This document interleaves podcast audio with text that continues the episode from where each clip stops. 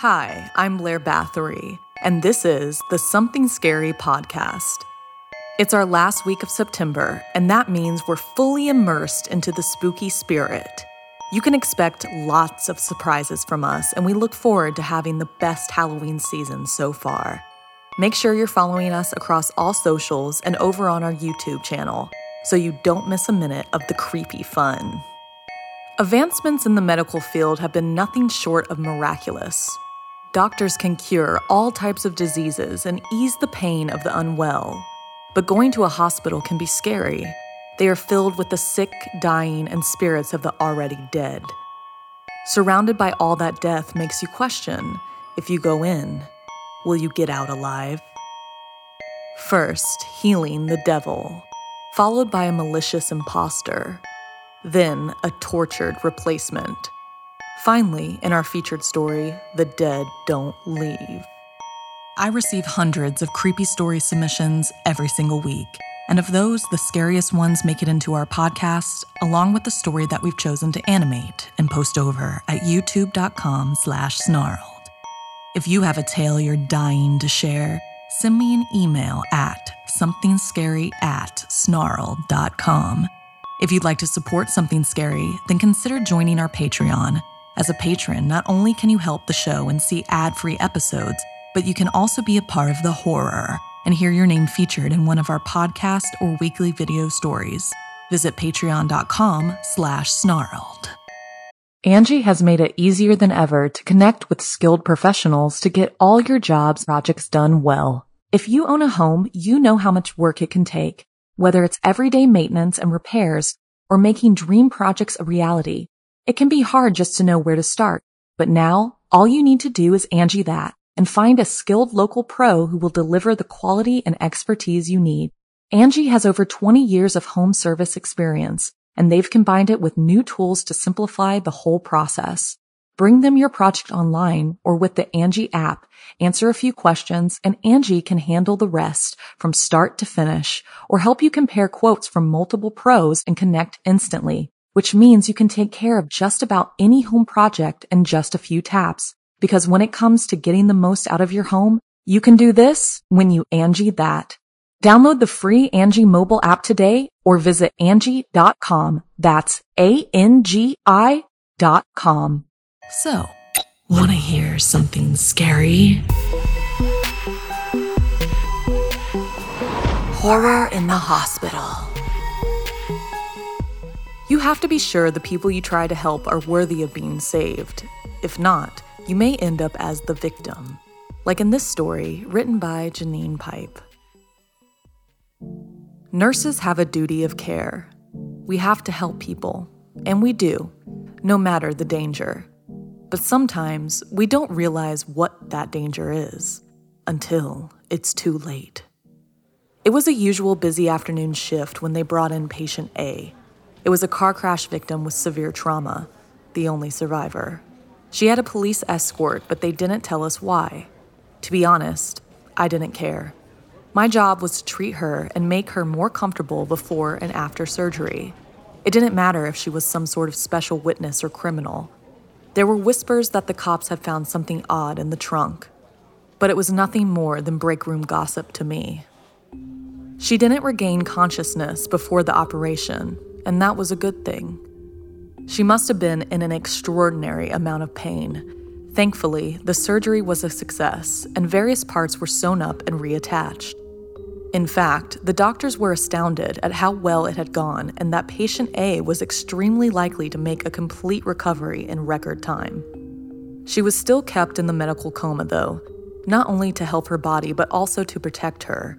She needed to be told about the others, the ones who didn't make it. My shift was due to end at midnight, and I was looking forward to it. My feet were sore, and I never much liked driving when it was dark out. At least it was a clear sky, perfect for stargazing and the moon. Around 11 p.m., I was seated at the nurse's desk filing in some paperwork. It was mainly quiet by then, the majority of patients sleeping and visitors long gone. It wasn't unusual to hear groaning or whimpering from the beds as medication and painkillers wore off or kicked in. But the sounds coming from patient A's room were not like I'd been expecting. She should have been silent. Just the sounds of the machines surrounding her, keeping her alive and for the time being, peaceful and pain free. Right now, it was the opposite of silent. There was screaming, ripping, tearing, banging, and clanging of machines. I hit the alarm button on the desk, summoning any available staff to come help when I noticed the police officer who was posted outside of her door wasn't there. My initial thought was that he had snuck off for a coffee and someone had gotten into patient A's room. Maybe she was a star witness in a drug case or something. And then I heard the howl. I couldn't have known at the time. I didn't realize how many people I had sent to certain death. The alarm brought security, doctors, and orderlies. They all rushed straight into the room to help. Straight into the carnage, into the blood and destruction into the torn bodies and discarded limbs, into the jaws of the wolf. Turns out the something odd in the trunk was a whole bunch of chains and padlocks made of silver. To think I'd been pleased it was a full moon, as I thought it would make the drive home a little easier. But then I hadn't expected to be dealing with a werewolf. Turns out patient A, known as Aurelia to her pack, was on her way to a compound with her human helpers where, once a month, she spends the night chained and padlocked in an underground cell so she won't hurt anyone. Only they hadn't foreseen the accident, or that instead of being imprisoned by Silver, she would be very free and healing inhumanely fast in a hospital bed. She tore staff and other patients to pieces before jumping out of the window into the night. I have no idea where she went, but I guess I'll find out soon. At the moment, I'm also in a hospital bed, a patient rather than a nurse this time. I also have an armed guard. As the sole survivor of the attack, they need to keep an eye on me and treat my wounds. I'm also about to have a psych eval. I just hope they know their lore. I do. Therefore, I know exactly where I'll be next full moon. Have you ever tried to help someone, but it backfired? And what would you do if you came face to face with a werewolf? Angi has made it easier than ever to connect with skilled professionals to get all your jobs projects done well. If you own a home, you know how much work it can take, whether it's everyday maintenance and repairs or making dream projects a reality. It can be hard just to know where to start, but now all you need to do is Angi that and find a skilled local pro who will deliver the quality and expertise you need. Angi has over 20 years of home service experience, and they've combined it with new tools to simplify the whole process. Bring them your project online or with the Angi app, answer a few questions, and Angi can handle the rest from start to finish or help you compare quotes from multiple pros and connect instantly, which means you can take care of just about any home project in just a few taps. Because when it comes to getting the most out of your home, you can do this when you Angi that. Download the free Angi mobile app today or visit Angi.com. That's A-N-G-I dot com.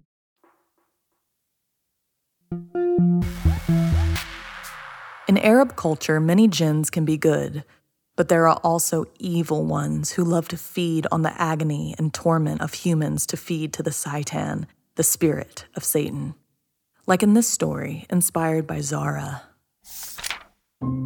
Zane and Arya were teens who never had the chance to meet their grandfather. He died before they were born. Their grandmother always told them wonderful stories about him. When she fell ill, they went to visit her in St. Louisa's. It was their first time in a hospital, and the whole place gave them the creeps. They walked through the icy cold halls filled with the echoes of medical equipment and groans of the sick. I wonder how many people have died here, Arya said, shivering, thinking of spirits wandering the halls. Well, let's find out, Zane replied with a mischievous grin. Arya watched as Zane unzipped his backpack to reveal a black and ivory wooden Ouija board. Arya gasped in disbelief. What the hell was he thinking buying something like that and bringing it into a place where so many people have died? I found it in Gram's wardrobe along with these pictures of grandfather. I thought we should take it to her to see if she wants to play or something. I just thought it would be nice. Zane shrugged and carried on walking. Arya shook her head but left it at that. When they arrived at their Gram's room, she was sitting up on her bed watching TV and peeling a tangerine. She looked at them and was overcome with joy. They both took turns hugging her, chatting about school and life. Aria handed her Gram a turquoise necklace that her grandfather had given her. We all miss him so much. Gram was overjoyed to have it at the hospital with her. Zane jumped in, adding, I have something for you too. He pulled out the Ouija board, and his Gram dropped the necklace. Her face drained of color, and she began speaking in Urdu, her native tongue. The machine started beeping as her heart rate spiked. Aria cried, Are you okay, Gram? As two nurses rushed in, telling the teens to leave, Zane grabbed his bag and the board. With trembling hands, Gram mumbled to Aria, I swore I burnt it. I swore I burnt it. And with that, the door was closed in their faces. Traumatized, the teens stood there. They didn't want to just leave. They wanted to stay and be sure their Gram was all right. Then they heard a whisper coming from the stairs at the end of the hallway where they saw a sign reading, chapel. They slipped down the corridor and went into the room. It was meant to be a calming place with cushioned benches and crosses, but it felt eerie. Zane and Aria threw their stuff on the ground and laid on the benches. They hated seeing their Gram that way, and it made it even worse to not know why. I just wanted to show her the stuff and ask what really happened to Grandpa, Zane sighed. Hey, Zane, Aria whispered. He could hear the fear in the voice, so he sat up and looked at her. She pointed to the Ouija board, which had spilled out of his bag. The planchette was moving. It began to spell out I am here. Grandpa! The two looked at each other with nervous excitement. They put their hands on the planchette and asked if it was really him. When the planchette moved to yes, Arya got a chill down her spine. The whisper started again, and a bad feeling flowed through her. She shot Zane a warning look. They needed to be sure that this was the spirit of their grandfather and not a bad jinn serving as the Shaitan, the devil. She asked the board, Do you remember the necklace you gave Gram for her 21st birthday? The spirit spelled out T U R Q U O I S E. Zane breathed a sigh of relief when he noticed Aria's eyes go wide. She knew that her grandparents met when they were 24 years old. He could not have given her a necklace for her 21st birthday. Why are you lying? What do you want? Aria demanded, now realizing they were talking to a malevolent jinn.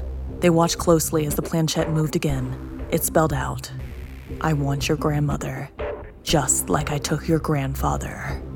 With that, the two teens jumped up and without saying a word, they ran as fast as they could down the hallway to their Gram's room. But it was too late. The nurses had covered her up. She was dead. They couldn't let the Shaitan get to anyone else. They raced back to the chapel, but they were too late again. Despite searching high and low, it was gone, and they knew it would be already looking for its next victim. Have you ever tried communicating with a loved one through a Ouija board? Were you able to do it? Or did something malicious or supernatural intervene?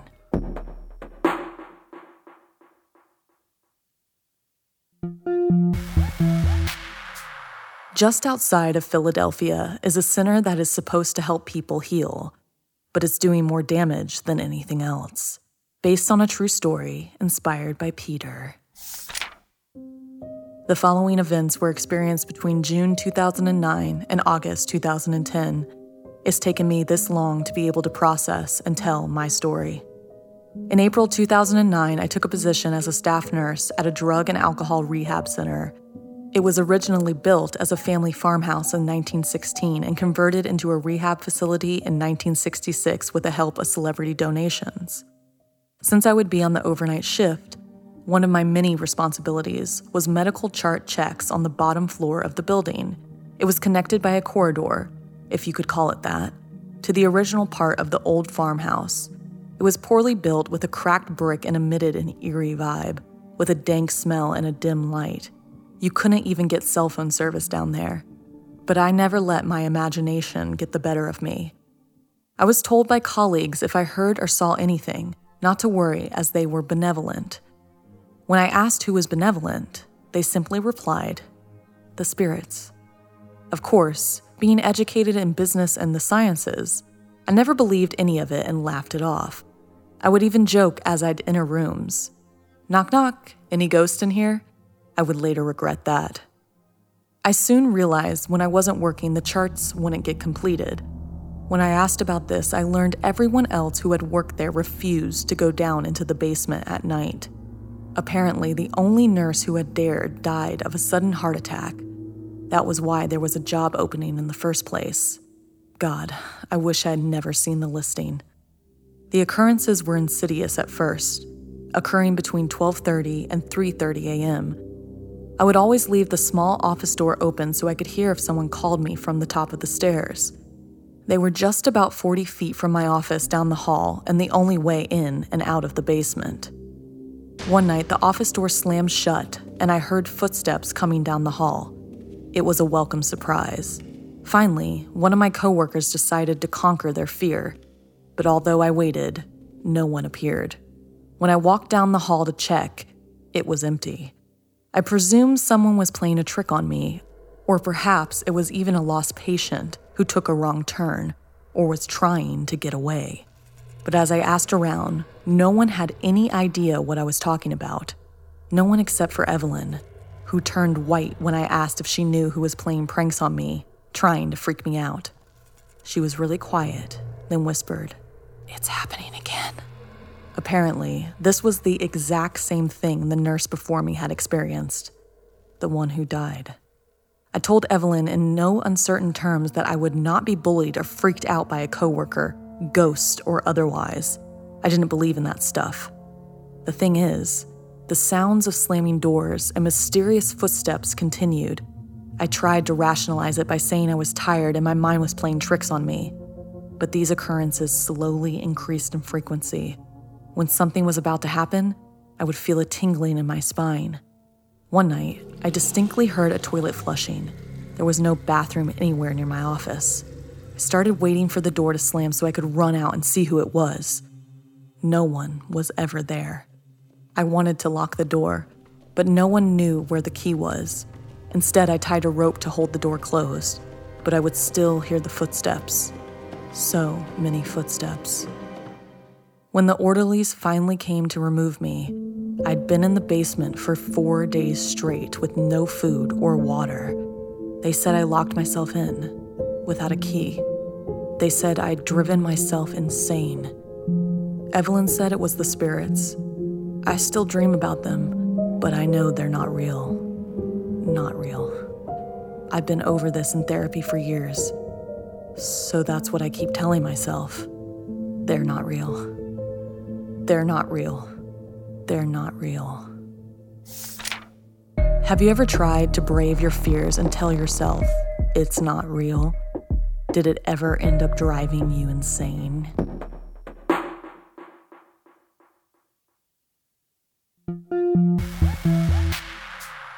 In our final story, join my co host Stephanie as she tells the tale of horror in a hospital, inspired by Chloe and now animated over on our YouTube channel.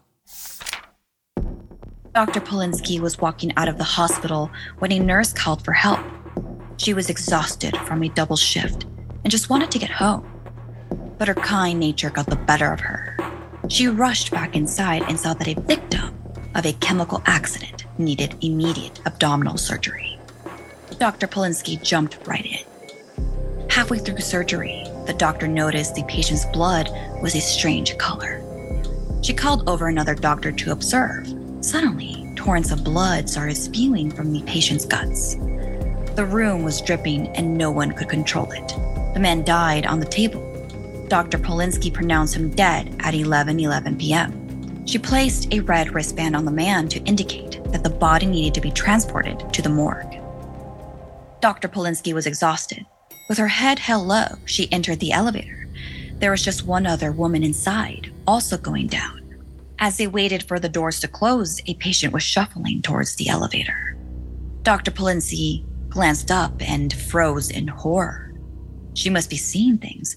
She looked again. Then, with sheer panic, she began repeatedly pounding the close the door button. Just as the patient's bony pale hand reached out towards them, the elevator doors slammed shut. The fellow passenger reprimanded the doctor for being so rude. Why would she not wait to let the elderly patient in on the elevator? Dr. Polinsky replied, a voice shaking. That patient just just died on, on the operating table. Dr. Polinsky asked if the woman had seen the red wristband on his arm, confirming he was dead. You mean something like this? The passenger said, smiling, revealing her own red wristband. The doctor froze and took a deep breath. That's when she noticed the stench filling up on the tiny space. It was dried blood. Drips of sweat slowly trickled down her face.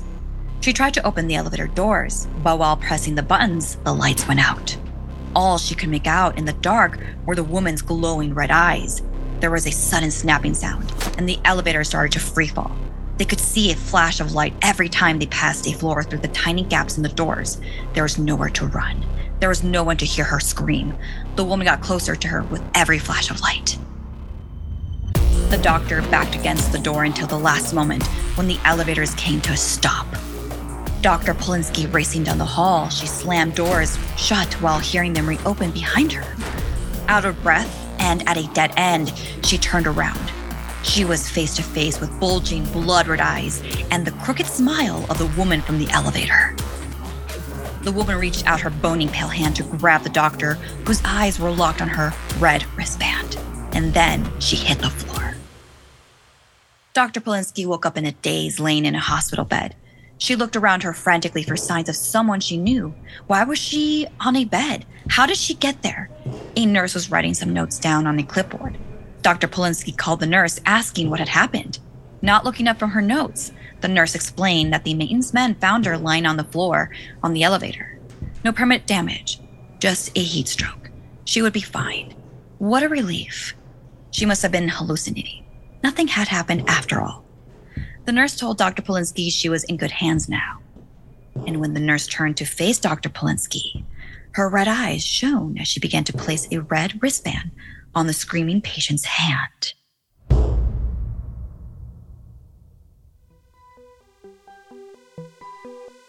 This week's podcast stories were edited by Sarah Lukasiewicz, Janine Pipe, and Stephanie Strange. Narration by Blair Bathory and Stephanie Strange. Audio edited and mixed by Fitz Harris. Additional audio editing by Calvin Linderman. Art and graphics by Irma Richardson. Produced by Anna Villalobos. Executive produced by Gail Gilman. Music by Sapphire Sindalo and Calvin Linderman. If you have a story you'd like to submit, send me an email at somethingscary at snarl.com. Don't forget to watch the video version of Something Scary over at youtube.com slash snarled. And if you'd like to support the show and everything we do at Snarled, join our Patreon at patreon.com slash snarled. Until next time, my spooky friends, sweet screams.